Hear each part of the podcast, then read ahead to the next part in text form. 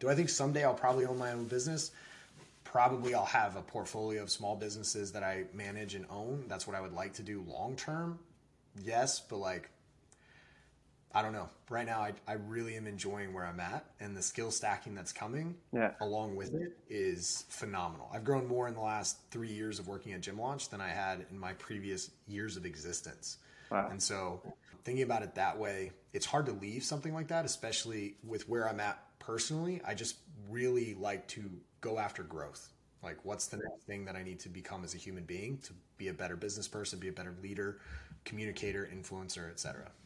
Yeah, because at the end of the day, you're. I mean, being in a business this, at this scale, you're you're able to learn skill sets that you probably wouldn't if like your business was like let's say like a like a million dollar business or a ten million dollar business, right? It's like you're facing different challenges like like skill stacking different skill sets the way another way you can think about it too is at the position that i'm at and not a lot of companies are like this and I, I, don't know how many backstage individuals like myself get to say this but i'm in a position where basically I could look at Alex and Leila as like outside investors, mm-hmm. right? Or advisors in like a PE firm, right? Yeah. A PE company coming in and they have the money and the resources to be able to help us grow. Yeah. And they're there as advisors and being able to help us and drive the growth of the business. But a lot of it on the day to day aspects and a lot of the strategic stuff is on myself and my wife and our team. And so I get to we get to have that relationship, which allows us to grow because we have to. We're forced to grow, right? Because with them out of the business, it forces us to step up. Yeah, it's accountability. Yeah, yeah. absolutely. Hey guys, this is Jeremy, and you're listening to episode number 21 of Backstage Careers, the podcast where I interview the operators who are working behind the scenes with big entrepreneurs and creators. And today's guest is particularly impressive. His name is Cale Owen, and he's the general manager of Gym Launch, a $30 million a year info business that helps mom and pop gyms get customers and grow into a million dollar business. I first heard of Gym Launch through its founder, Alex Hormozi, whose name has been popping up again and again in conversations I've been having with my entrepreneurial friends. It seems like every one of my friends who's running a profitable business is listening to this guy's content on YouTube. Alex founded Gym Launch in 2017, and he's now focused on starting and growing other businesses in his portfolio. And because of that, he's handed off the reins of Gym Launch to Cale. We start the interview with Cale talking about his background being homeschooled, playing as a professional baseball player in the MLB, and opening up his own gym, and the impact that all of those have on the rest of his career. But if you're mostly interested in the nitty gritty details about Gym Launch's business operations and sales funnels and what it's like to be the general manager of a huge info business, feel free to skip ahead. I'll make sure to add the timestamps in the description. And if you like this episode, I'd really appreciate it if you can share it with others on your Instagram stories or on Twitter. And as always, my DMs are open on both Instagram and Twitter, so feel free to reach out with any feedback for the show or any questions you have for me. All right, I hope you enjoy this episode with Cale Owens. Let's dive in. I want to kind of start off uh, by looking at like your career background and kind of like the journey you've been on since. Correct me if I'm wrong, but it seems like you started as a professional baseball player. Is that is that correct? Yeah, I did. Yeah. How were you like recruited from college directly, and like what was that like? Yeah, so I'll kind of take it a step back, I guess. Since I was like, I think I was six years old, six or seven years old when I saw Derek Jeter play for the first time, and I was like, I want to do that. Okay. I saw him play, and there was something about him, something about the Yankees, and I was just, and I was in Texas. I was born in Texas, and I was like, man, I want to do that. And so my entire goal from the age of like seven on was to play professional baseball. Like that was my entire goal.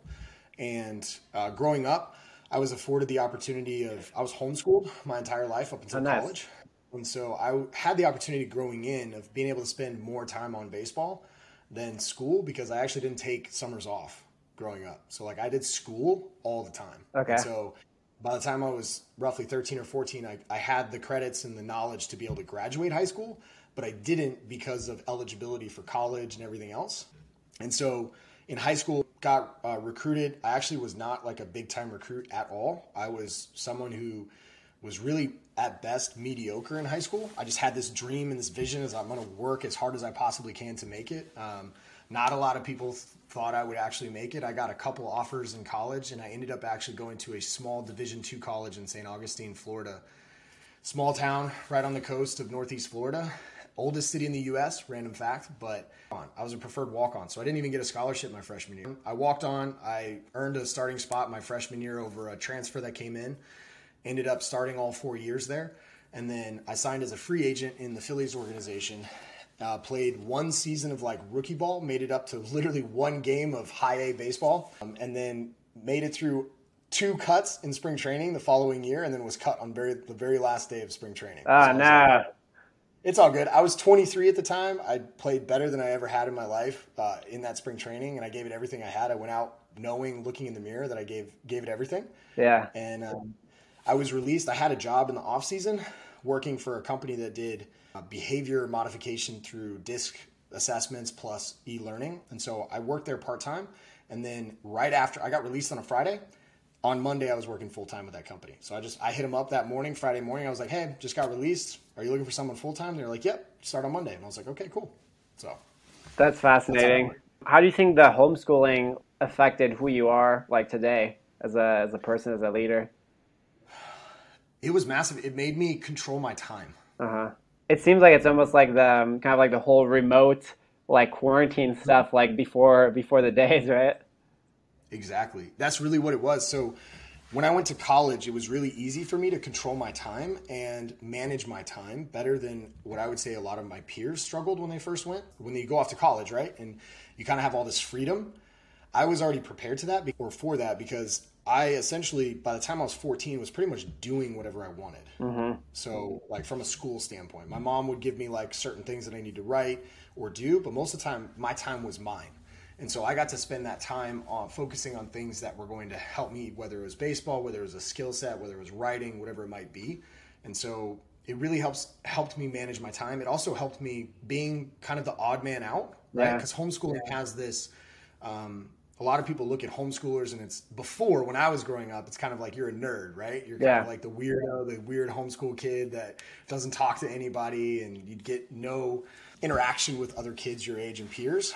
And that kind of actually helped me a ton because playing sports, but also being in the homeschool world, I saw both sides. And so I got to really quickly learn how to interact with people um, on both sides, right? I've got super smart, super really cool, amazing friends that I built through homeschooling um, that maybe don't have the greatest people skills, but they're geniuses, right? Yeah. And then I'm on the flip side, I'm on the baseball side and interaction with a bunch of people and individuals getting my interaction through that and being able to see both sides i think really helped me a ton especially in business period of just being able to quickly relate to people and start having conversations and hit it off with people and really get to know them yeah i feel like you probably get like a like you described like an understanding of like the whole human spectrum right like people like from all walks of life yeah without a doubt Okay, and why do you want to uh, start a gym? Were you like a big uh, like were you like a gym rat at the time, or like was that kind of like from the baseball like conditioning days? Like what what drew you to that? Yeah, definitely more on the baseball side.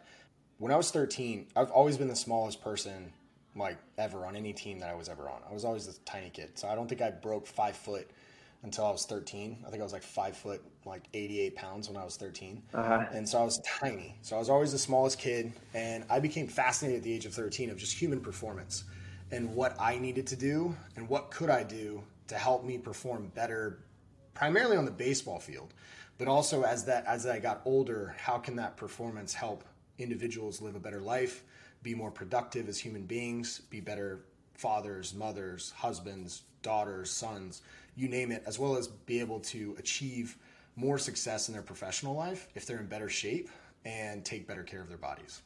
Gotcha. Nice. So I'm assuming you needed like did you like save up a bunch of money? Did you take a loan to start the business? And then it seems like you were you were also working while you started the business, right? You didn't stop working. So how how was that? I mean, it must have been a lot of a lot of things to manage.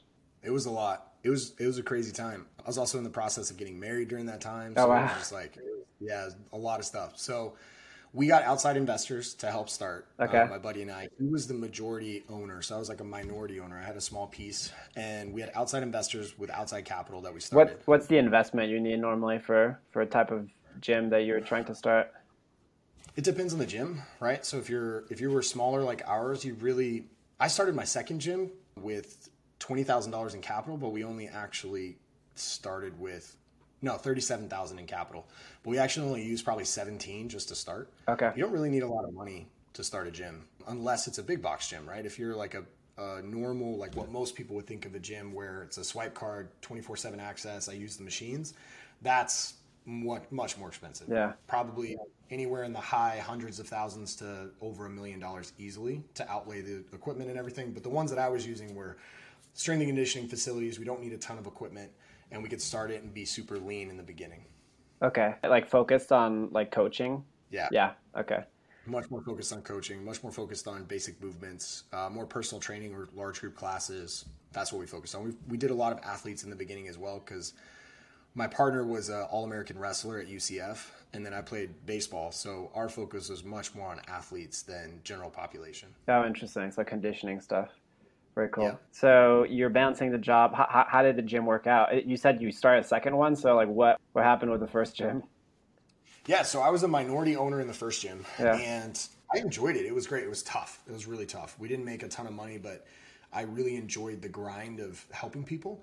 But it got to a point. So my wife and I married in our first year being where we were at. We were across the state from where I am now. So I live in Florida. I'm in St. Augustine, Florida, and we were over in the Tampa area. Okay. And my wife had come down from upstate New York, gone to college here in St. Augustine, where I went to school, and she loved St. Augustine. I loved St. Augustine too, but I also liked being where I was. That's where I had essentially gone to high school, even high school, homeschool. Yeah. It's where I grew up. It's where I knew a lot of people. She was like, I really want to go back to St. Augustine. And over time, um, we kept talking about it. And then we got approached by some friends of hers that are now mine that asked us, they were like, hey, we want to start a gym up here. Would you guys come up and be trainers? And I was like, well, I'm not going to leave a place where I have ownership in to go be an employee, right? Yeah. Just because I'm going to change cities. I'm not going to do that. And so we went back and forth in negotiations for probably a year. And finally, I was like, I will come up, I will put this much capital, and I want majority ownership. And so ended up doing that. They said yes, cool. We went up, we started it. Um, and that's kind of that ultimately is what led me to Alex and Leila and Gym Launch. Gotcha. At this time, with the second gym, were you still working? Did you still have like a side job, or so? What what was that like? Balancing like uh, like a gym ownership life with like having a side job, and was it essentially to kind of bootstrap the business that you were keeping the job, or Yeah, man. So when we first moved up to St. Augustine, we were in this weird realm of trying to nail down a location. So we were going back and forth, and it ended up. It was supposed to be by the time we moved up, we were supposed to have like actually locked in the location. So literally the week we moved up was supposed to be when we started outfitting the gym, getting everything set, and then opening within a month of us moving up. Well, those plans fell through, so I ended up actually just working part time at a restaurant with my wife, and literally just working at a restaurant. I was a uh, server, and she was a bartender, and so we worked, and still some of the best times of our life to this day. Um, it was amazing. Zero, very low key. That's so uh, cool. No stress. turning kind of like the challenge into like the best times of your life? That's awesome. It was great. Yeah. Yeah. We didn't have a lot of money, but we had each other, and it was a great time for us to spend a lot of time together because we actually didn't spend a ton of time together in my our first year of marriage, just because I was working so much, and I also Yeah. coached assistant baseball coach at a local high school. So like there was a lot of time that we didn't spend together. So this gave us a lot of time together. But anyways, moving forward, we started the gym. I actually didn't get a job for the first year and a half of the gym, so it was just the gym Okay. and just focusing on that. And I quickly realized that I needed to, I did not have the skill set I needed in order to market the gym and to sell. Okay. Right. So we were growing, but not at the pace that we needed to in order for me to support the family or achieve the goals that I had um, personally, as well as for our family. Even with your background, like, because at the time you were like a consultant helping other companies with their marketing and stuff, right? Even with that background, No, I actually hadn't. That actually was not till later. that was later. Okay. Yep. So I was just helping with behavior stuff. And then what happened is about a year and a half, I think it was a year and a half in, I just went to my wife and I was like, I'm not, this isn't going to cut it. Like, I don't know how long we can keep doing this. And Okay. she was still working. We had a one and a half year old daughter at the time. Um, I was like, this is, I need to put food on the table. Yeah. like something needs to happen. And there was an opportunity with a, a gym a gym goer um, a member of my gym who owned a marketing agency and a branding and marketing agency. And he was like i'm looking for a salesperson. Do you want to come on and work? And i was like yep i want to do it. So i started that i started working full-time for him coaching in the mornings coaching in the evenings and doing sales in the evenings for the gym, but during the middle of the day, I was working with them, with their company. Did, did you have any employees or was it just you? I had one assistant coach. That's it. Okay. So it was just me, one assistant coach who would cover some classes that during the week that I didn't wasn't able to, or just to give me a break. And so really bootstrapping it across the board. Um, and yeah, that was an interesting time. I do remember there's a lesson to be learned, and I learned this in college. The best grades I ever got was when I was the busiest, when I had the biggest, the most like packed class schedule and in season for baseball, where you can't take classes off. You're taking six or seven classes in the semester, and you have you're traveling for baseball, you're playing, you're practicing every day. Like that's when I got the best grades, and I remember that, and I was like, okay, for my mind, the way it works, the busier I am, I'll manage my time better. Yeah. And so what happened was we did this, and I did really well with his business, set records in sales in my first year with them and our gym and I was learning a lot more and that's when I got connected. We are still not where I wanted to be with the gym and just it was probably a month, maybe 2 months after I joined this company that I found out found out about Gym Launch. And I was like I want to do this. How do you find out about it? Was it through like an ad or It was just ads. I uh I ran across some ads and they had just kicked it off. This was April of 2017. Okay. And so I saw some ads and I was like, huh, this would be worth a chat. I want to talk about this. What, what was the pitch at the time? Fill your gym in 30 days. And so that was it. And I was like really intrigued because I'd also heard about him through someone else. I'd actually gone online for online training and I was actually making the same, if not more money from my online training piece as my in gym. Oh, wow. Right. But the problem was, right, I had a three year lease. Ah. Oh. So, so like, I'm like, okay, I could do this, but then I got to cut my lease, and I've got all my gym members who are now my friends. Like, Yeah. this is tough. I need to just focus on one thing. I say that now while I'm also having another job at the time. Yeah. But so I had this conversation with Alex, and Alex Hormozi, for those of you that, if you're listening, uh, owns Gym Launch. He's the CEO of Gym Launch, and had a conversation with him. He sold me on it, and we got started late April. I think it was like April 27th or April 28th. Was this when he was still doing the done for you service where he was coming in and doing the sales for you or was this uh, already like the gym launch like like uh Chi Chi Ching like media type of company? Yeah, we call it like Gym Launch 2.0. 2.0, yeah. The original, yeah, the original Gym Launch when he did the Done For You Fly Out, he had just cut that off actually. So in March of 2017 is when he switched the model, and I think I was number 14 or 17 that signed up on the new model. Wow. Um, where he taught us how to do it, and he he was like, "I'm going to teach you how to fish," and I was like, "Let's do it. That sounds great." So how'd that work out? Did uh, did you guys fill out the gym in 30 days or? we killed it, man. So we went from I had put almost zero time into the gym for at least six months. Um, I was just maintaining, and I was like, I looked at my wife before we signed up for gym launch, and I was like, we're gonna probably close in eight weeks. I was like, we're probably just this is probably what's gonna happen. Signed up for gym launch, and we tripled our gym in ten days, Wow. and then yeah, That's how you know you have like a like a, a good formula like for a product. it's like results. without a doubt. Yeah. And I remember going telling my wife, I was like, I want to do this just so that we can put the systems in place and grow the gym to where I can sell it.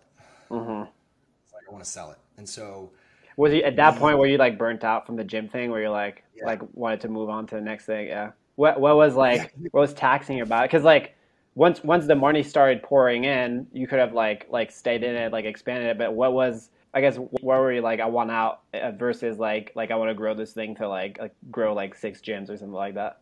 yeah, so it, it comes down to for me personally, it comes down to an impact. hmm And I realized that I could impact my community, which is cool, on a singular like one to one basis with my with my members, or I got a taste of the B2B side, or I could go out and impact business owners who would then impact their members or their customers. And so I was like, I can reach more people if I go and help business owners rather than just me focusing in my community. That's my thought process behind it. Now, other people's is different. They're like, I want to focus on my community and help as many people as possible. For me, it was more so of how can I reach and impact more people?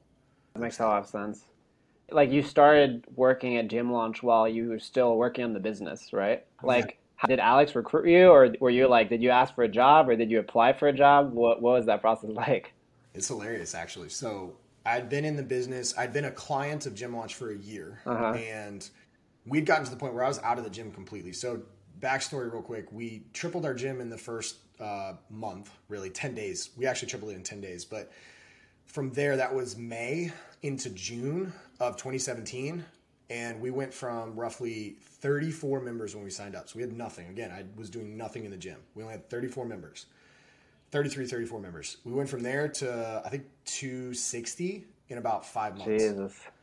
And so we went from that, built an entire team, everything, and like we reverse engineered our goals in August, and we had this timeline of like we need to be out of the gym, not doing anything in it, having a full team operating it, and being able to grow without us touching it in roughly five months. Be- because my wife was pregnant with our second kid. Oh wow! Before you move on to the gym launch stuff, what was the magic formula of like for you to to get those results? setting lag measures and then setting lead measures, right? And we do this in our business now, but the lag measure is cool. What's the ultimate goal that I need to get to, mm-hmm. right? What is the one, like, what is the thing I need to achieve? Whether for many businesses, right, it's a revenue goal or it's a profit goal or a margin or number. What is that number one thing? The problem is, is most people set goals and they're like, cool, we're going to go. But really, where success happens, and this is what we learned early on, was you need to reverse engineer every behavior that needs to happen and you need to go ahead and set little buffers there for failures that happen. Mm. And you got to understand. So, like when I'm thinking about it, we were like, okay, we looked at the numbers of our margins. We looked at where we were at currently. We took the numbers that we had and we averaged it out. And then we took those numbers, then we looked at what needs to happen in order for us to be able to step away from the business, which means how many members did we need? How much money did we need to be bringing in? Which then turned into also how many coaches do we need to fulfill on those, right? Which also now the next step is in each piece of those is like, cool, if I need this many members, what's our conversion rate of sales? Which means I need this many appointments, which then back to how many schedules do I need? To like how many opt-ins do I need? How many leads do I need? How much, which also back ends to how much should I spend every day on Facebook ads or Instagram ads to get that across the board? With a buffer of cool, I know that my campaigns are going to be more expensive over time, so I'm going to buffer that a little bit and expect to spend a little bit more than what I am now. And then on the flip side, right, if I'm building a team, I know I'm going to need X amount of coaches. I know that I'm probably going to cut 50% of the people that I hire because they're just not going to cut it and they're not going to make it. Mm. And so knowing that I'm going to probably have to double my hires and then weed them out, right, to keep my eagles. And so we've just literally reverse engineered every step every step of the way. From how many interviews we needed to have how many applications That's we awesome. needed you're basically so, building the machine of the business like one or two years out and like every correct. single input and output that like are part of the machine. It makes me think of the exactly. book e-myth revisited. Yes. It talks a lot about that. When you sold it what did the business look like and and uh, what did that what did the sale look like yeah, the sale was interesting. We went back and forth. We had one buyer who fell through at like at the last minute, and then we ended up selling it to one of our trainers. Oh wow! Um, it wasn't what we wanted it to be, but it was what it needed to be at the time. But the business was set. Like all the systems were in place. Everything was good. We so we started the gym in 2015 and we sold it in March of 2019. So two and a half years ago, we sold it. Our true goal growth was from 2017 until 2019 when we sold it, and then now it's I think it's maintaining. I'm not sure how it's doing, but the sale process was very interesting. It was very, it was a huge learning experience for us because it's the first time I'd gone through the sale of a business. Yeah. Um, so I got to learn the process of LOIs, the process of due diligence, the process of really making sure our numbers were intact, understanding also that stuff falls through, buyers fall through. There's lots of things that go back and forth. And so managing expectations, managing the team, managing what was going on was really a great learning experience across the board. And how many employees did you have when you sold that? And like how many how many customers? By the time we sold it, because we'd already been out of the business, we'd actually moved. We were out of the business for about four months prior. I think we are at 225, 226, how many members they had. We were doing roughly about six to 650 a year. So 600 to 650,000 a year with, I think like we were at like all said and done after our pay yeah. and everything else for the owner side, I think the gym the gym business profit was in the twenty to twenty five percent after pay and everything. Nice. So we were fairly profitable for a brick and mortar facility for where we were at. So it was good. It was awesome. But yeah, it was just an incredible experience going through that. Yeah, I can imagine uh, going through the sale and stuff. Like you probably learned so much, just like as a as a business owner. I cut you off before. Uh, apologize, but you were about to, to, to, to tell me how you got recruited or how you ended up at yeah. Gym Launch. Yeah.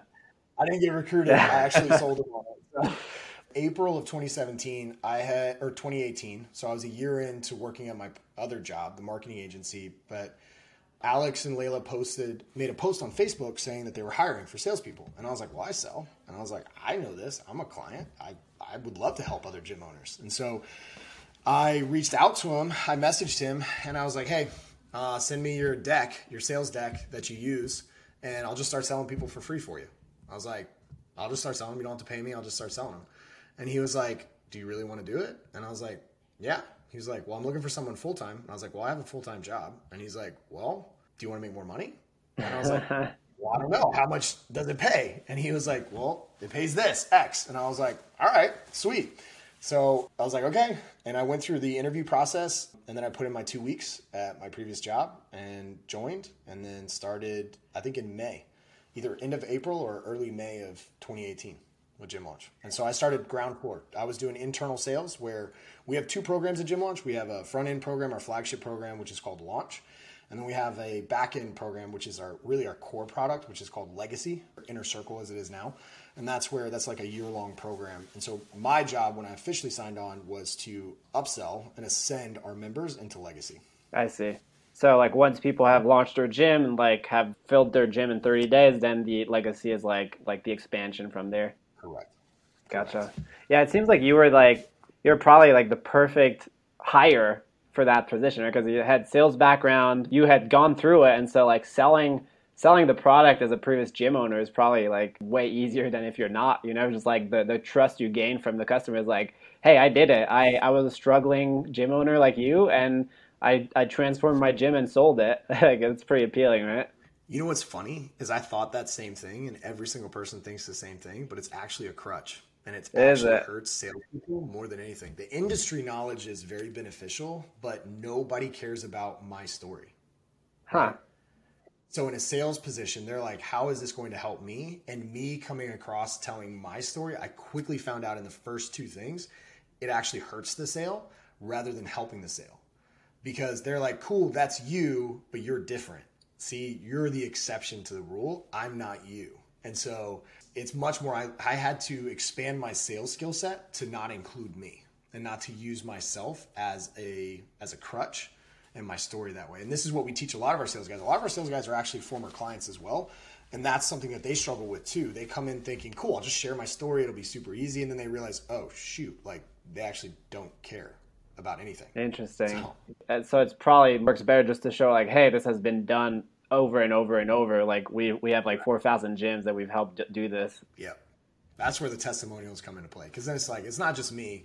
Here's a thousand other gyms that have been successful with this. Yeah. Like, don't believe me, believe them. Yeah. Gotcha. We talked a lot about what Gym Launch does, but like, what what's the concise pitch of like what what does Gym Launch does right now? What's what's the core value prop? I know you guys have like a yeah. tagline or. Yeah, we create million dollar gyms. So if you're going to bring it down to the smallest like thing, we create million dollar gyms. And so we do that through three things. We get more customers through the door. We teach gym owners how to get more customers through the door. We teach them how to make more per customer and we teach them how to keep them longer. Okay. That's it. And so our, our entire thing is teaching gym owners how to fish yeah. rather than them having to rely on other agencies or other entities because no one else is going to care more about their business and the welfare of their own business than them. Yeah. I'm I'm fascinated by by info businesses just that like the fact that that you can take like basically your knowledge, right? Of like, hey, Alex, uh, the founder, like he, he was a previous gym owner, right? He figured out through a lot of trial and error and mistakes, like how to, how to basically grow his gym into like a like a million dollar gym, right? And then you take that knowledge, you package it, and you can like infinitely like sell that to a lot of people you know with with uh, very low like marginal costs. Can you t- talk about the growth that like this type of business can have? Like you guys had that crazy growth like like around the time you joined right? Yeah it's nuts. So before i came on as an employee they started with nothing actually negative dollars in their account. I think they maybe started maybe that's not negative. I think maybe a thousand dollars left in their account at one point in like late 2016 and then they started this and they went from nothing to I think ten million dollars in the first uh, since they started in March, so the first nine months, right? They did I think ten million, and then they moved to I think we did 20 something million, 26, 28 million in 2018. That was like our biggest year. 2019, I think we did like 22 million. But overall, Alex with his across his companies has done over. I think he's at 112 million now. Wow. Um, in roughly four and a half, five years. And those are all info businesses, right? One was a SaaS company, and that was like a very short amount of time. But most, and then one's a supplement company, so they're not. One is actually truly only one is info. Gotcha. And then gym launch today is around 30 million, right? No, so we're actually COVID was a big hit. So we actually took probably we took about a 50 a 50 40 to 50% hit oh, wow. from where we were at in 2019. That makes sense yeah, which is it goes along with the numbers yeah. for gyms across the board. We saw roughly 40% of gyms shut down across the board. So Did you guys try to pivot at all like helping digital fitness creators or were you just like, "Hey, COVID is going to pass like eventually, so we're just going to rough it up?" Yeah, so one of our core tenants is grow or die, and we are not the type of company to ever sit back, just be like, ah, you know, we'll just deal with it as it comes, or we hope it passes. In 2019, pre COVID, so in June of 2019, we released a new product to the entire industry, and we got a lot of backlash from it because when we released it, it was called hybrid, which basically all hybrid was is training people in gym and online. Like you can do both. Mm-hmm. And so we taught gym owners how to go online in 2019. And we used advertising that was saying like death of group training and group training is dead and like you need to go online because we saw the writing on the wall. We didn't think it was going to happen this fast, right? But we saw what was happening across the board. Fitness was becoming a commodity in gym. Profit margins were sinking more and more. There was a big race to the bottom when it came to pricing because bigger box facilities were coming on and offering the same services for a much cheaper price. Mm. And so they were they were pushing out a lot of smaller gyms, mom and pop gyms, or um, group fitness facilities, CrossFits, things like that. And so we saw that happening and we pivoted to hybrid in 2019, where we were teaching gyms how to do both in person and online. They were seeing massive growth, tons of potential. And even up to February of 2020, like we were crushing it. I mean, gyms were killing it. We were getting lower lead costs than we had since 2018 it was all right there. We were seeing a resurgence in the gym industry, period, across the board. And then March 2020 hits, and then everything shuts down. And so at that point, in the matter of a weekend, I remember sitting up, it was March, and I, I was talking, I think it was like a Wednesday or a Monday with Alex and our executive team. We were talking about it, and we were like, all right, we need to pivot. And that weekend, we made an entirely new course, all online and we pivoted in a weekend and then started advertising it over the weekend into Monday. And we started selling more of that, which was just what we called remote gym, how to take your gym fully online. It was yeah. just a condensed version of it. So we sold that. And then we came out with new another opportunity a couple months later, a new offer where we were running ads for people and using uh, the SaaS company that Alex owned to kind of connect these pieces to create a pay for performance agency. And so we grew that piece. And then we, as things started to settle down, we actually switched back into the coaching model because we found margins were a little bit better. We found our gym owners seeing a ton of success through that. And so then we transitioned back as things began to stabilize. So there's a lot of twists and turns along the way, but we're always ready to pivot on a dime. That's awesome. Cause, eh, cause in a sense, like the, the challenge becomes like a huge opportunity for you guys too, right? Cause like all the gym owners are struggling and their business is like at a risk of like going out of business, right? And so it's like you are giving them the tools to avoid that in a way with with the new product. Correct. Yeah, that's very cool. Man. Correct. Did you guys have to fire anyone during COVID, or like did the team have uh, shrink at all, or? No, during COVID, we actually kept pretty much everyone. We actually had a big. We saw a little bit of the writing on the wall, not for COVID, but we saw a little bit of the industry writing on the wall in actually late 2019. Mm-hmm. And so we had a layoff in 2019. We were simply overstaffed yeah. for what we needed we were not lean or efficient, um, and so we did a layoff in late 2019. I think it was like November, or December, and then that actually worked worked out well. Hindsight, right? Yeah, looking forward, worked out really well in 2020, and so we didn't actually have to let anybody. maybe one or two people yeah. that we had to, but we were able to keep our margins and maintain even during a time when people were were obviously shutting down or struggling. And how, how many employees do you guys have right now? Right now, I think we're at roughly 55, 56 Okay. employees across across two companies. So we have Prestige Labs, our supplement company, and then Gym Launch. So they're kind of both under the umbrella of Gym Launch Secret. Okay, cool. And now getting into your role. Mm-hmm. So you're the general manager there, right? What does that mean? What does the general manager at Gym Launch do? I essentially am Alex before he moved up out of the biz. I manage and am responsible for the revenue and the overall growth of Gym Launch itself. And so um, my job is to handle the marketing aspects of it. So I work closely with our marketing team. I write a lot of the copy that we use. I orchestrate or am in a lot of our advertising. I work closely with Alex in new plays or new offers. We just came out with a new offer that I came up with and presented to the team. So like Alex and I worked very closely on fine tuning that offer to make it something that is killing it, which it is right now in the marketplace. And I work closely with obviously the rest of our teams and departments to make sure that the experience is phenomenal for our clients, um, that our team members feel like they have full support and they're able to accomplish what they need to on a daily and weekly basis, and really just make sure that we're growing. So, kind of a I guess the head of Gym Launch, in a sense, as Alex and Leila have done a phenomenal job of supporting us and being able to kind of step up and out of the business a little bit, they've become much more of an advisor rather than like just sitting there on a daily basis, kind of managing the team. Is it very similar to like a CEO type role? Yes. Yeah. The closer thing I would say would be probably VP of like VP of sales and marketing because that's kind of where the most of my focus would be. Mm-hmm. That would be a kind of a, a similar role, I would say, or VP of growth. That's kind of closer because I head up the marketing division and the marketing division, so or sales and marketing. So I kind of manage those closer than the rest of it. Product is another piece that I I manage as well. So the new plays and the new offerings and the new coaching and things, I help develop those and run beta tests with our clients and run focus groups. So I kind of have my hand in a lot of different things. Very cool. It's surprising to hear that uh, even at your level, you're still involved like with the with the copy. Yeah. Can you can you talk about that? Is it is it because you're you're very good at it? Is it because you know the product like intricately, like the product and customers like intricately? Like why why why do you still touch copy?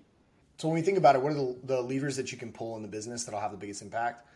And I would not say I'm good at it. In fact, I hate writing copy. Mm-hmm.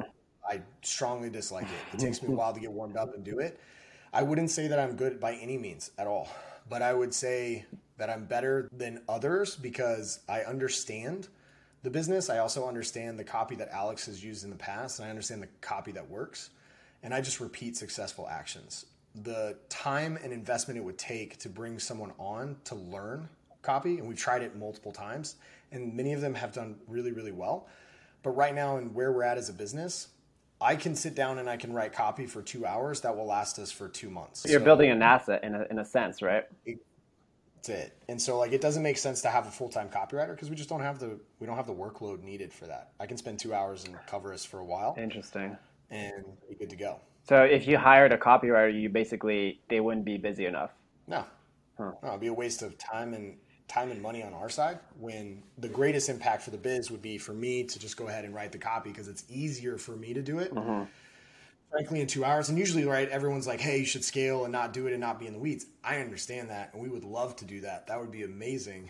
But we always make decisions on what's best for the business. Yeah. And what's best for the business is for me to still be there, writing copy, overseeing all these pieces, until at some point we do find someone that can and can take it over.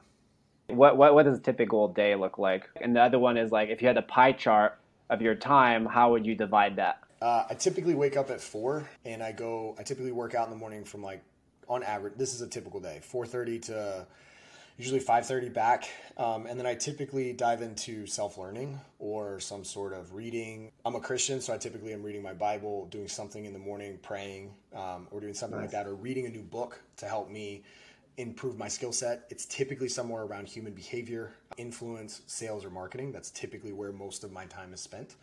And Okay. I do that. I have two kids, so when they wake up, my day is any work is shot at that point. So usually by about six forty-five to when I drop them off at school at like eight or eight fifteen, is typically just focused on them getting ready for the day.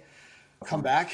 Day usually starts like work wise around nine, and it's either meetings. Most of my day is now spent with meetings and really just a good way to look at it is, and the way I remind myself is I'm kind of the CRO, I'm the chief reminding officer. So it's my job to mm. go in and to remind our team of our vision, of who we are, our core tenets, what we believe in, and our vision of where we're trying to go.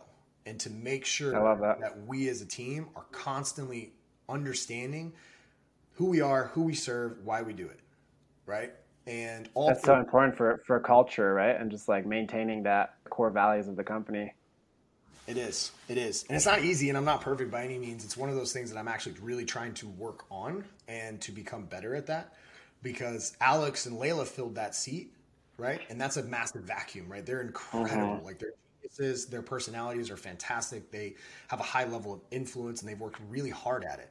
For them, it didn't come naturally. Alex, I would say it came naturally, but like Leila, it did not. She worked on it, and they both have become an unstoppable duo, right? Mm-hmm. And you have that stepping out of a business, it's big shoes to fill. Like it seems like the internal marketing, right? Of like yeah, like like selling your own employee on on the company. Always just reminding them of who we are and why we do what we do so that they feel empowered and they feel ready to accomplish their goals and to attack it. And then the other piece, most of my time really is just spent diving into sales numbers, so sales stats, really diving into what's our conversion metrics look like, and then sales and marketing. That's primarily most of my time. And that's usually the day. So I'll typically have meetings throughout the day. If I don't have meetings, I'm typically planning or writing new things. So I'm either recording videos, recording podcasts or content, recording ads, writing copy, or working closely with our marketing team or sales team to make sure that we're moving in the right direction. That's very so, cool. Pie chart, if you're going to look at pie chart, I would say 50% of my time now is spent on marketing that has changed the shifts depending on the season. So 50% of my time is on marketing, 30% of my time is on sales, and then I usually do about 10% of time on product now because we have a product uh, specialist that works now. Before it was me, where I would create all the products, and then the other 10% is really working closely with Maggie on some back end admin support things. Um, I'm very fortunate to have an amazing wife who is brilliant and much smarter than me and is an incredible operator. And so a lot of the things she does allows frees up time for me to be able to focus on the revenue driving things. Nice. How is that working in the same company as your as your wife? It's great. You like you like it? Yeah, I love it. I love it. I'm in my room, she's in her room. We get to work together. Most of our conversations are about that, but we also we have a phenomenal relationship, an exceptional relationship. For most people I don't know if it would work, but for us it's it's perfect. No, I want to I want to dive into that more in the the family stuff just in a little bit. Yeah. Um, 50% of your time is spent on marketing. I guess what, what does the funnel look like for you guys right now? Where are you guys getting the most results from your marketing and like how, how is that broken down? Yep. So there's kind of two aspects to marketing. One is obviously paid advertising, and then the other piece is actual outbound. So we have an outbound team. So we have two ways, and there's a story for this, I guess. I'll go ahead and walk through if that's cool with you. For about three years, we only did marketing on Facebook and Instagram.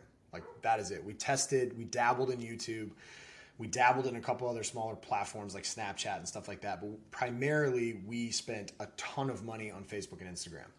In 2019, when Facebook had its first glitch, I think it was 2019, um, where we kind of had that first hit where ad spend went through the roof, CPMs went through the roof, and it kind of started changing we realized that something's got to give, right? We were like, all right, we knew the writing was on the wall, but we didn't start making the changes until later on in 2020. So I became the GM in early 2020 and we started working through it.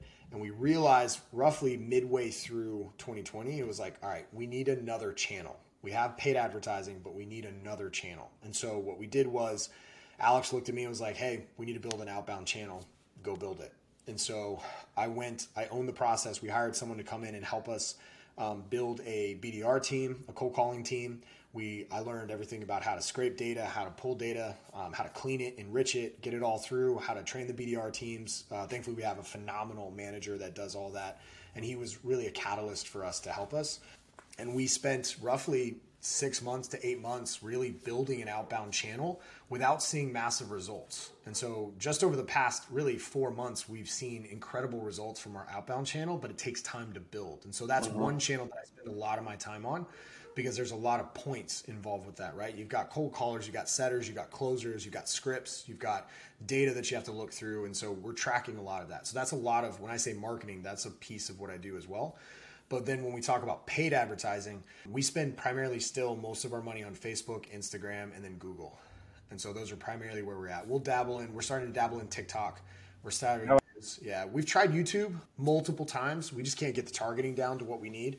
Um, it could just be because of the gym owners, not as many there. It's not as as broad. Mm-hmm. Um, but yeah, so most of our stuff is is there. So we spend predominantly all of our money on Facebook and Instagram, about ninety percent. Wow. 90%. And is that like aligned with the results? Like 90% of the results come from Facebook and Instagram, you'd say? Yeah. Wow, sure. that's crazy. So you guys still are pretty reliant on that. Yeah, it is. I mean, yeah. we spend a lot of money on that, and it's yeah. it's still underpriced eyeballs. It works. It still yeah. Yeah, I mean, it still works. And just for um, for the people that don't that aren't uh, familiar with the sales lingo, basically for the outbound team, where you're ta- what you're talking about is like building a sales team, uh, getting data from internet, like a bunch of gyms, pretty much, right? Scrape like prioritizing the the best leads, right, and then basically just reaching out with a script and mm-hmm. pitching pitching you guys a product, right? Very manual process. Very manual. It's all manual, but it's way more predictable.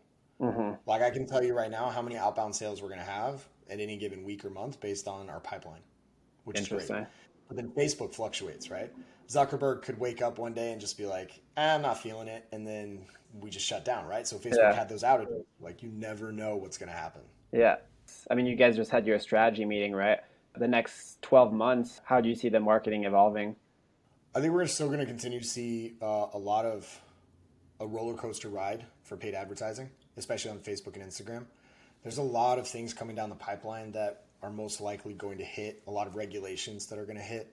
It's only going to make it harder for marketers. Marketers, we screw it up. We screw up every platform that's out there because we're marketers and we're trying to find ways to be able to make money off of it. Yeah. But I think there's a lot of opportunities across the board. I still think Facebook and Instagram right now is still underpriced, but how it's advertised on on Facebook and Instagram and the and the way to get people will continue to evolve. Pictures don't work anymore. If you're advertising with pictures, you're screwed. Stop stop doing it. it it's gonna just we're just wasting money.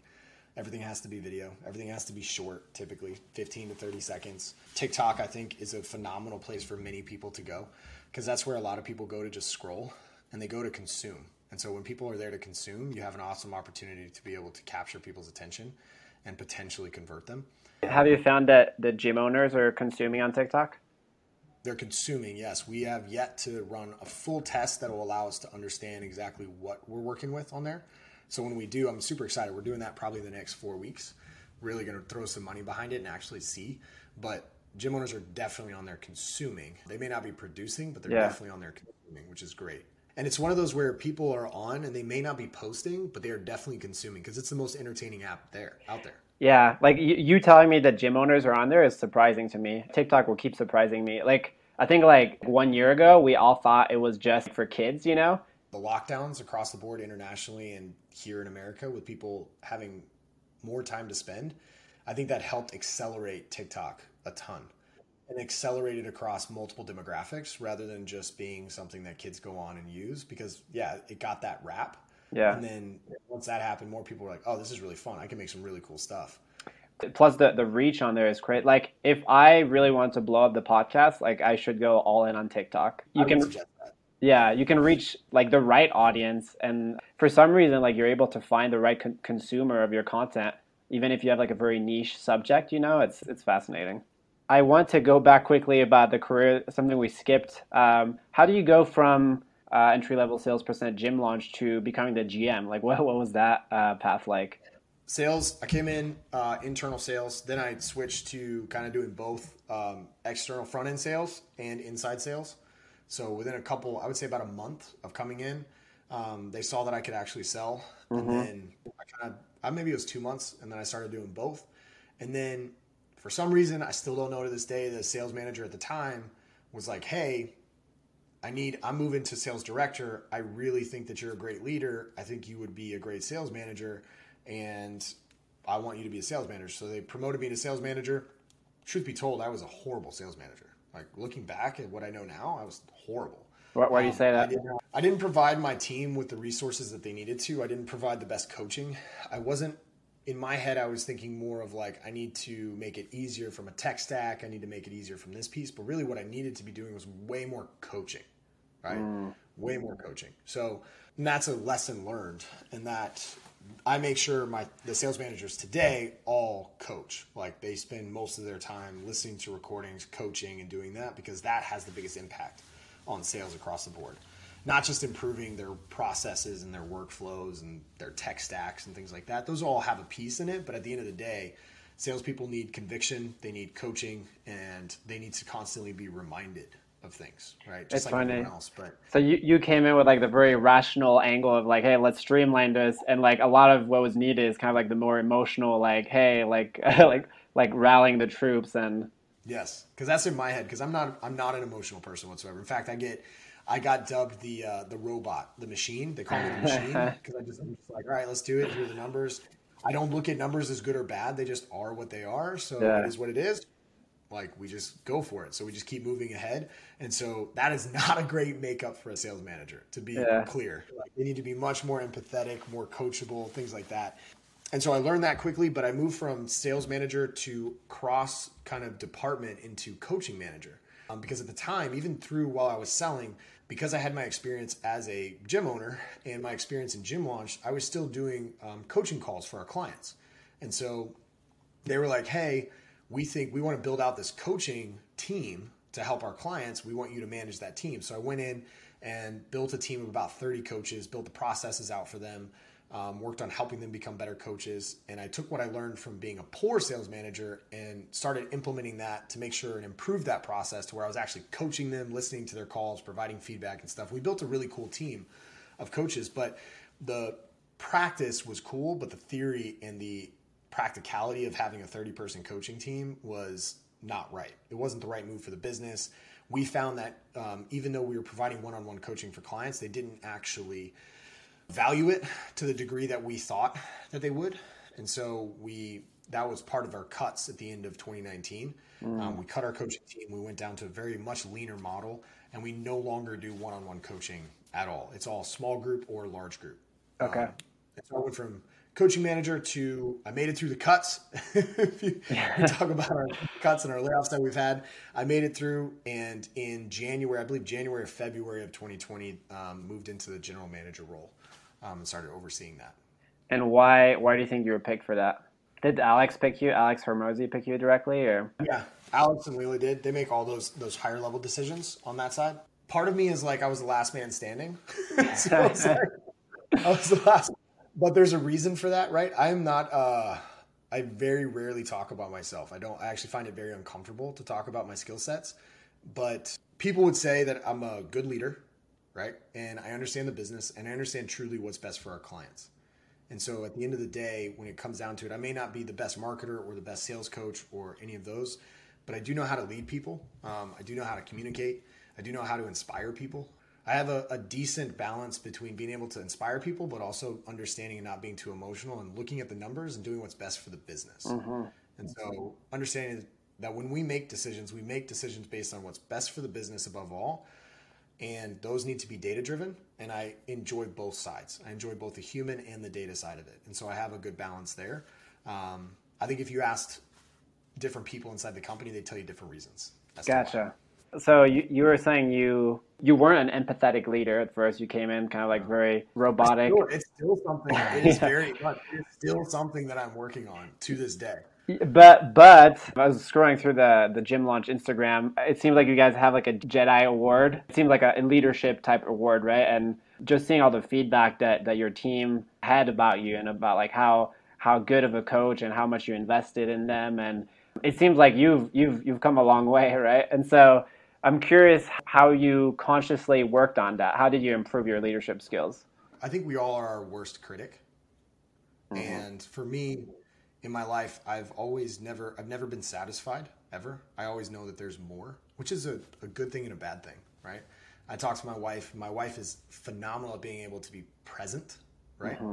But for me, I'm, it's very hard for me to be present because I'm always thinking about I could always do more, I could always be better. Yeah. And that's the way I've been since I was a really young kid. I can't remember the last time I was always like, yes, I made it, right? I've always been have this mentality of, you know, you could be cut at any time. Mm-hmm. And um, I have a story and when I was cut about that, but that mentality kind of drives me. And so when I see deficits, I'm like in my own skill set, I want to fix those. And so typically every quarter it used to be every quarter I would put focus on a specific area that was a deficit for me and I would spend my time either reading, listening to podcasts or watching videos about how I can improve that deficit. And so I would do it at a quarter at a time. And then I realized quickly that every quarter that's actually too short of a time. You can change in an instant. But for me, I realized that every quarter I was stacking skill sets really fast, but I was also sometimes forgetting what got me there. Mm. Right and forgetting the baseline foundational pieces. And I found that I needed to slow that down. And so now what I typically do is I actually break it down into either year long commitments to myself or every six months. Okay. So it's either biannual or annual commitments. And so can you break that specifically when so let's say from 2019 to 2020 what did that look like for to improve specifically like the leadership and empathy stuff so, what did that review look like and then what did the process you implement and the thing you commit uh, what was the thing you committed to for sure. So in 2019, I realized my biggest deficit looking back on 2018 was that I did not spend more time actually doing the boring work that needs to happen in order to make my team successful. And what I mean by the boring work would be listening to sales calls and providing feedback on those sales calls. Like I would listen to one or two, but like to be really, really good, I mean one or two a week. I mean like to be really good, you need to be in there constantly. Like I mean every day listening to sales calls, providing feedback to your team in a timely manner, showing them like when we talk about leading sales teams, like you need to be improving conviction every day. You need to be talking about how awesome our clients are doing. You need to be talking about how amazing they are. You need to be talking about um, objection overcomes when something comes up. You need to be prepared right away to instill in your team massive conviction, not only around our product and our service, but also around their ability to close people.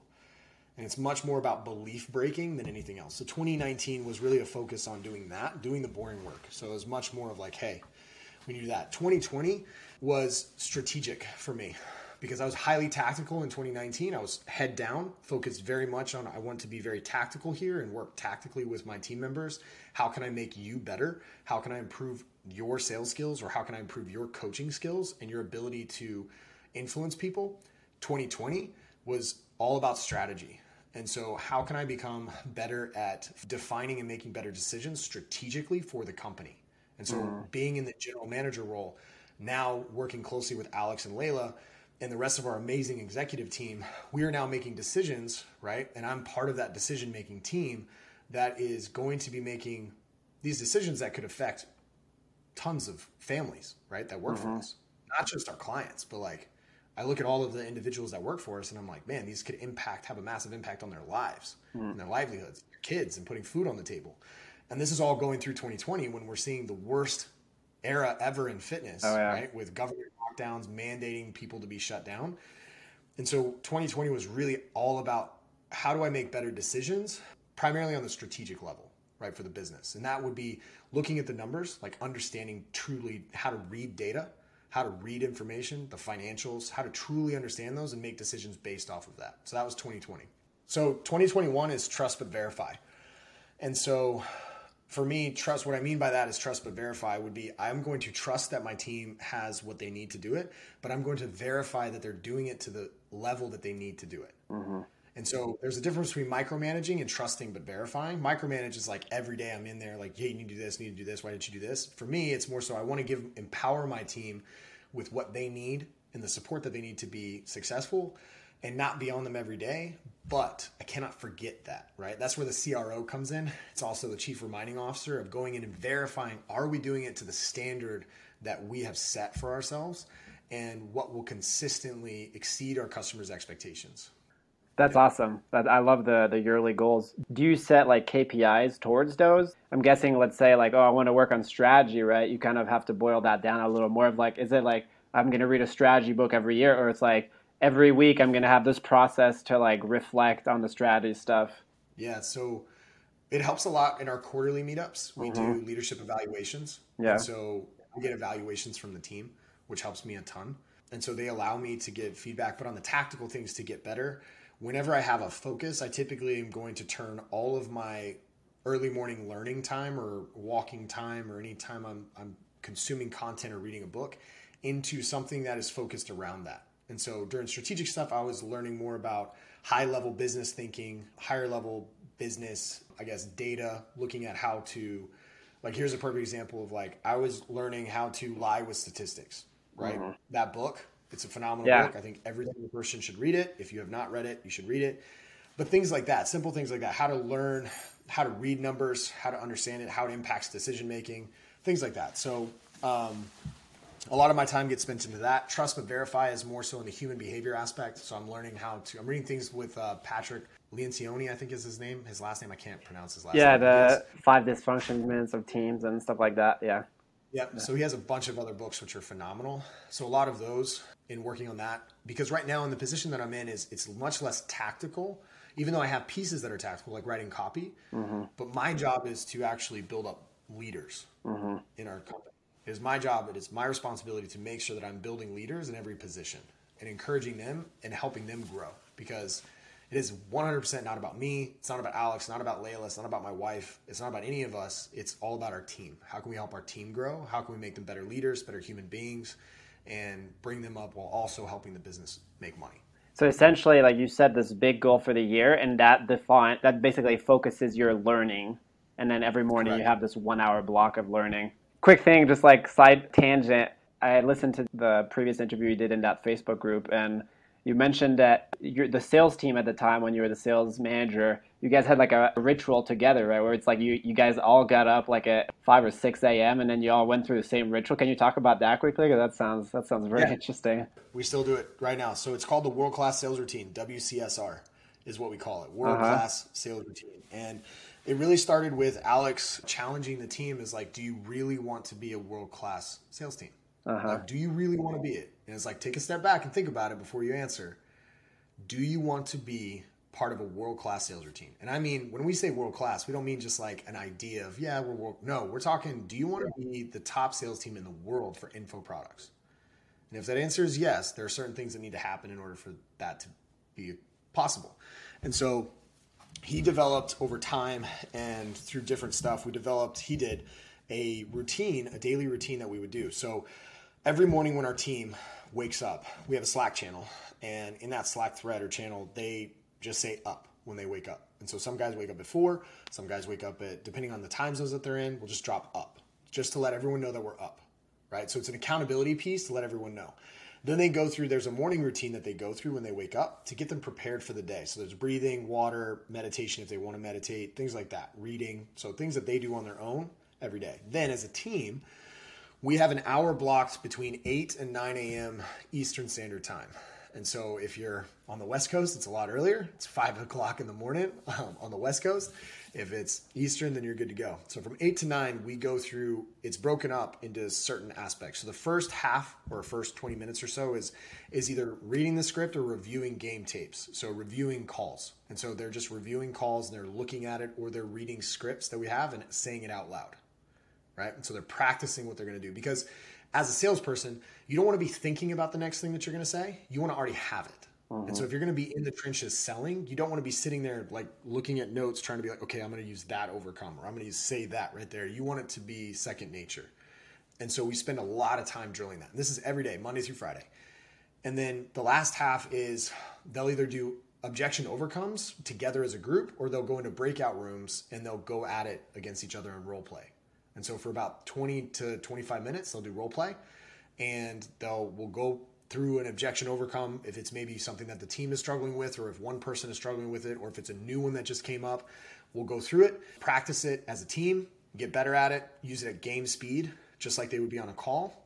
And it sets the intentions for the day so they're ready to go. There's small things that we throw in there too so the first five minutes they're typically it's all about conviction getting them up getting ready to go. We'll throw in client testimonials. We'll talk about how this client is crushing it. Whoever sold them whoever sold that person we're going to give them a shout out for hey congratulations on saving their life saving their gym helping them reach more people like great job. And so really conviction building going and then getting into it and really just chopping wood as we call it. Just chopping wood. Sharpening the axe yeah. It that's amazing. Yeah. That's uh do you find that you weed out a lot of people? I guess like are there people that come in like, hey, like cuz I mean to be world class it has a certain cost, right? And not everyone is like willing to pay that cost. Do you have like a lot of people that drop out because of that? Of like, hey, like actually I don't I don't think I want to be world class, you know. We have the highest attrition rate, the highest churn rate for employees is on our sales team. Hands down. What what does um, that look like? What was that attrition rate? I think our attrition rate on our sales team alone is over the past year is probably closer to 20 to 25%. Okay. Which isn't as high as you would think. Yeah. But it actually might be a little bit higher on our BDR team because we actually churn through our BDRs fairly quickly mm-hmm. um, because most of them are part time anyway. But yeah, I would say it, it, might be closer to 30%. I mean, you probably attract certain type of individual in the first place, right? Of like you attract right. like very hungry people with the with the company culture that you guys set. Still, mm-hmm. yeah, that, that's super interesting do you have any other um, like i guess practices of excellence like throughout not just on the sales team but throughout the company that you think are in- interesting to share we used to do daily huddles but we actually stopped that because we found that it was a waste of time uh, okay. Uh, for many people really but we what we found was is not company wide huddles but we actually found that daily huddles work really well because we're all remote so we don't have an office we've been remote from day one mm-hmm. and so having that in a time when no one was remote we had to learn quickly how do we interact as a team? How do we stay connected? How do we make mm. sure that we're all on the same page? And now everyone is remote, right? Like no one is. Very few companies are still fully brick and mortar unless it's yeah. retail. And so a lot of our departments hold daily huddles. So like our marketing department holds a daily huddle every day and they go through kind of a similar process of you know what are your intentions for the day what's the one thing you can do today to move the company forward right as long as you do this one thing we'll be successful what is that and then the next day, it's a review. Did we get that done? Cool. What's your intention for today as well? Um, sometimes in the marketing huddles, I'll use that example again because I'm in the sales and marketing side. We'll review past winners. Why were they winners? What parts of the was it the creative? Was it the copy? Was it the funnel? Like we'll dissect those pieces so we can become better and increase our skill set there. Most of the departments though will typically have some sort of huddle and get together and make sure that they're on track. I think the biggest piece is really just making sure that everyone is aligned to the same goals right? Everyone fully understands the goals that they're going after and trying to achieve and why we're trying to do that. Because if we can get everyone on the boat pointed in the right direction and everyone rowing in the same direction and everyone at the same time, we're going we're going to succeed no matter what.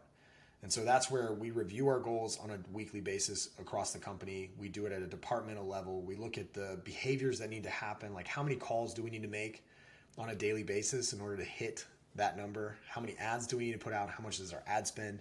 So it's it all comes back to kind of like my reverse engineering of how we were going to scale our gym and get out mm-hmm. of it. Mm-hmm. We do that exact same practice here. Yeah. At the end of the day, it's good good business practices, right? That's it. It's yeah. basic. it's always the basic stuff.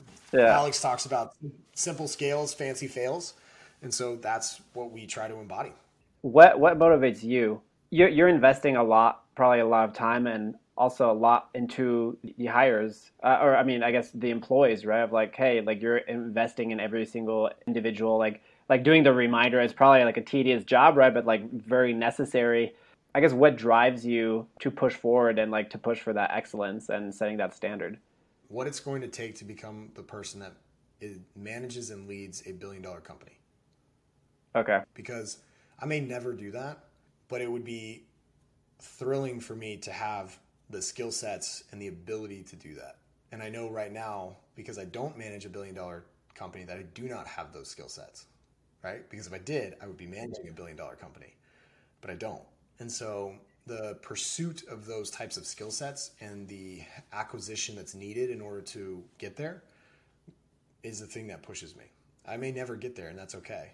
But I'd like to be able to be that type of person that's focused more on skill set. Skill stacking is what we call it. Yeah. And skill stacking can be chunked down into multiple different things, right? You can you're gonna need multiple skills just to know how to run ads properly, right? You need mm-hmm. to learn how to mm-hmm. write copy. That's a skill in and of itself. You need to be yeah. able to make great creative. That's a skill in and of itself. You need to be able to place ads. That's a skill in and of itself. You need to learn how to monitor and optimize ads. That's a skill in and of itself, right? You need to learn how to create funnels.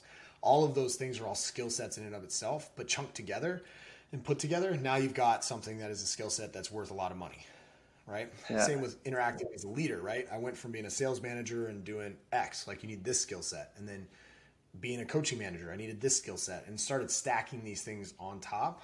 And there's always another level, right? And so for me, it's what skill sets do I need to acquire to become a better leader and someone that is worthy of of leading a billion dollar company. It's kind of like a video game in a way, right? Like you're you're kind of leveling up on different different uh, areas of uh, strength and abilities, right? That's it, man. That's it. It's literally what's the next level. Do you um, when you say billion dollar company, do you do you see that being gym launch? Do you see yourself like uh, no? Well, I don't think gym launch will be there. I don't think it will be by itself a billion dollar company, but I think there's opportunities out there for us as a company, whether it's being a part of multiple companies or me just growing individually. Uh-huh. Um, I love working with Alex and Leila. Like I love working with Alex and Leila, and I love Gym Launch, and I would love for it to be a billion dollar company but the market just doesn't make sense for us to be a billion dollar company. Yeah. Like there's just not enough gyms out there. Yeah. But that doesn't mean that it can't be part of one business that it's part of multiple things rolled up into one that is a billion dollar company. I see.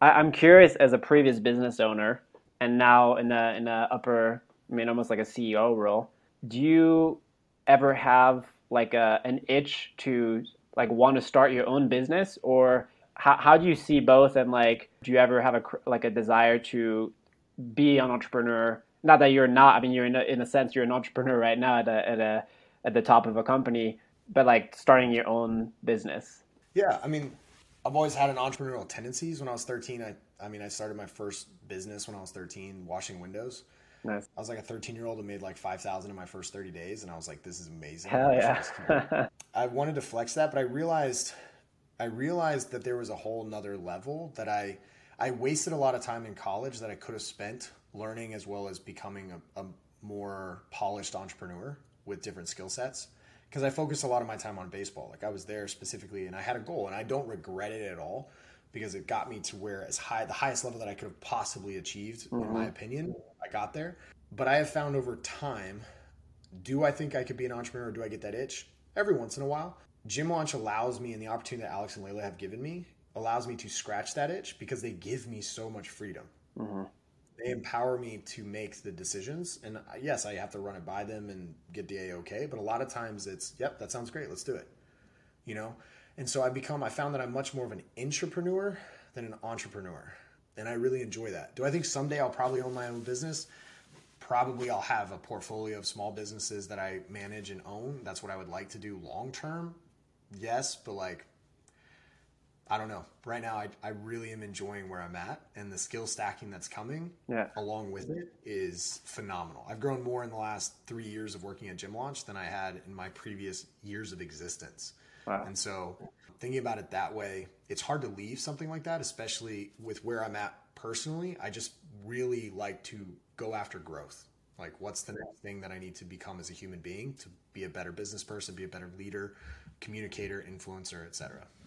Yeah, because at the end of the day, you're. I mean, being in a business at this scale, you're you're able to learn skill sets that you probably wouldn't if like your business was like let's say like a like a million dollar business or a ten million dollar business, right? It's like you're facing different challenges like like skill stacking different skill sets the way another way you can think about it too is at the position that i'm at and not a lot of companies are like this and I, I don't know how many backstage individuals like myself get to say this but I'm in a position where basically I could look at Alex and Leila as like outside investors, mm-hmm. right? Or advisors in like a PE firm, right? Yeah. A PE company coming in and they have the money and the resources to be able to help us grow. Yeah. And they're there as advisors and being able to help us and drive the growth of the business. But a lot of it on the day to day aspects and a lot of the strategic stuff is on myself and my wife and our team. And so I get to we get to have that relationship, which allows us to grow because we have to. We're forced to grow, right? Because with them out of the business, it forces us to step up. Yeah, it's accountability. Yeah, yeah. absolutely. Can you talk a little more about your relationship with with Alex and Leila? Um, I, yeah. I know you mentioned they're kind of like your your investors in a way. I'm I'm curious about like your personal relationships and uh, what what you've learned from them. Alex and Leila single handedly have had the biggest impact on my life from a human being standpoint outside of my my parents. Mm-hmm. Would you call it mentorship or? man, it's hard to not say it's like a combo it's an amazing combination of mentorship and friendship like i am not here to say that like i will always be friends with alex and leila no matter what right mm-hmm. i will always look up to them I always always be there but at the end of the day too they're also my bosses right now in the current situation that i'm in so I would never be in that scenario where it's like, yeah, we're friends, we're buddy buddy to that point, right? Even though in my mind, like I would say Alex is probably one of my best friends, right? And the mm-hmm. individuals that I get to work with are some of my best friends because I spend more time with them, and I look up to all of the people that I work with. Um, yeah. So our relationship is super close, and it's gotten super close over the past, I would say, year as we've been able to. My wife over the last eighteen months since COVID, really, we've spent a lot more time together. We've gotten to know each other a lot more, and I've had the opportunity to spend more time with Alex and Leila individually and together, um, not just online but also in person. And they're just amazing human beings. They're just incredible. Their ability to consume information, learn it, and then apply it is second to none. It's the reason why they've grown so fast. Is their speed of their speed to growth. And like we talk about power is the ability to take an idea and put it into action and implement it. And that is true power right? And they have they are powerful individuals. They can take an idea put it into action and implement it successfully like that. And being around them i count them as both my mentors and my friends. That's amazing what would you say are the, the biggest biggest lessons you've learned from them? Oh man, there's no biggest. um, gosh, they're all big. So the first one that I learned was belief breaking, is that anything is possible. And like we say that, right? You grow up and like your parents are like, yeah, work hard and anything's possible. But like we're also live in a culture where we're constrained because we're told like it's not that easy, right? Or it's going to be a lot harder than you think, or that's not possible. Scale slower, go slower, take your time right? And in the stage that we were at as a company when I first joined as both a client and then later on as a team member, that was not the case, right?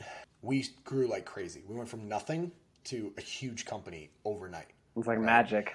yeah, it was magic. And yeah. it was I saw it on a smaller a smaller scale when I took my gym, right? In 10 days, I tripled my gym, right? And like that was belief breaking for me to yeah. see what's possible if you actually have the right model, the right offer, the right pieces in place, the right team members, and you have the right vision and the hard work that goes along with it. Like, don't get me wrong, like I've never worked harder in my life than this time from being a client all the way through a gym launch. But with that, anything, literally anything is possible. And like when it gets easy is when you step on the gas right? Too many times when things get easy, people are like, great, this is great. I'm going to chill here, right? Sit back, relax, enjoy your winnings, all that stuff. And it's like, no, like, step on the gas because there's going to be a time when you're going, it's going to be hard. And if you want to enjoy it when it's hard, you better take advantage of the times when it's quote unquote easy. I love that. So that would be one. Breaking, breaking beliefs. Um, the other piece is that data is dope someone that would put my head in the sand earlier on as an entrepreneur when I owned my gyms. I would ignore the the data that was telling me that my business was in trouble. And I like to look at things and cherry pick good things instead of actually looking at data as without feelings, right? There's no mm-hmm. emotions with it. I mentioned earlier that data is neither good nor bad, it just is. Yeah. And what we do with it is what matters. And I've learned that over the course of the three years or so, and we make decisions off of off the, the data that we have. Like we don't we don't make decisions off of feelings, and so really that has helped a ton. And it also I'm inclined to be that way, aka being the machine. I'm inclined to make those decisions, so it just kind of helped um, move that along. That's another one, and then um, offers, man. Alex's book on offers is a game changer. Like understanding the offer is really what matters the most. And so having a phenomenal offer, how to construct an offer, how to construct a grand slam offer, that literally can make you millions of dollars overnight is has been an incredible lesson. Learning from Leila. Leila is a mastermind of being able to coach people and get inside people's heads and truly understand who they are and what motivates them. So getting to work with her closely, learning how to ask better questions, fierce conversations, having hard what most people would consider hard conversations happens on a daily basis with us as our team and our culture. It's just been they've helped every aspect of my life like working with them. So I've become a better human, a better husband, still working on becoming a better father. I think that's an always a constant process. But yeah, it's it's been amazing their impact on my life. That that's amazing. That's thanks for sharing that. That was uh, some some powerful lessons right there. You just mentioned being a father and a husband. Can you talk about how you balance crazy, probably busy job as a GM, very very demanding, with being a good father and, and a good husband, how how do you how do you balance both and how do you make it work? Managing time management is the biggest thing. Everyone talks about making time. You can't make time, right? You have to manage the time that you're given. So managing my attention and my time is is number one. I love working. I love working. I almost love working above anything else. And so I am very prone to just put my head down and work. Yeah. And get lost in that. But my wife is a phenomenal balance for me. She's like the one human being in the world that gets me more than anybody else, understands me. She's my best friend, vice versa. If I was going to do anything else, I would love to spend time with her. And so, how we do this is we have a very unique way of doing this that I don't think a lot of people do, but they should, in my opinion. And that is we have a date night every week. It is mandatory, oh, non-negotiable. So we do date night every single week, and it's my favorite time of the week. Um, for our kids, we stop work at a certain time. So I have it blocked off in my calendars. In the morning, I have it blocked off from 6:30 to 8 a.m. or 8:30, where it's family time, kids time. So when they wake up, I don't work. So I don't hop on calls. I don't hop on anything. It's our time.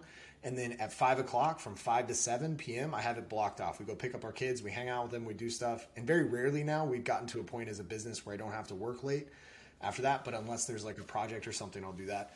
At the end of the day, it's just kind of making those sacrifices and really prioritizing what's most important in your life. And then really just back ending into that, right? Because a lot of people, yeah, I prioritize my family. But if I looked at your calendar, it wouldn't say that. The funny thing is, like, it seems like it's like the same principles you apply to business, right? Where it's like, hey, like exactly. what's what's the system? What one date a week, and then blocking off in the calendar from this to this. You know, this is family time. It it works. It works for a reason, right?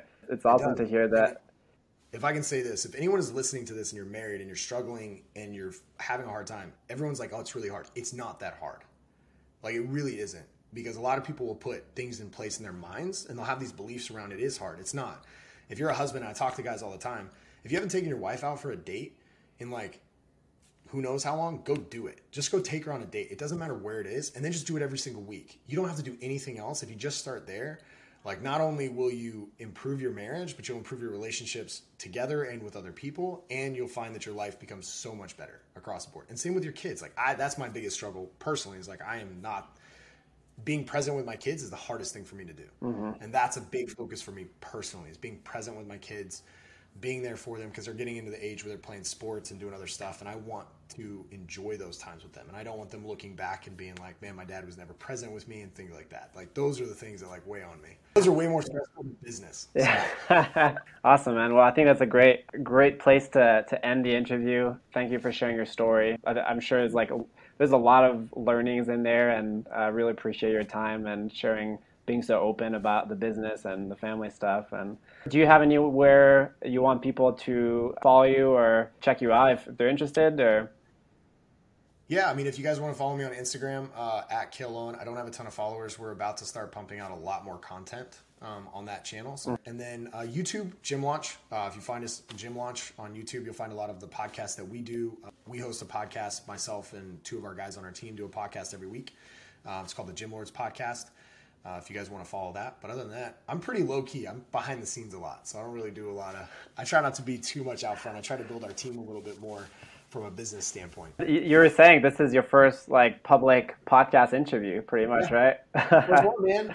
Thanks for having me on. I appreciate it. This is the very first one. I've done like an internal one on like a private Facebook group, but never an actual public podcast. Yeah, it's an honor, man. There you have it. I hope you got something out of this interview. I'm really trying to make this as valuable as possible to you. So if you have any feedback on how I can make this better, if you have any questions for me personally, I'll get back to you. Uh, reach out to me on Instagram. My handle is at Jeremy John Mary. You can also comment if you're watching on YouTube. You can just comment below. All right. Thanks for listening and have an epic week.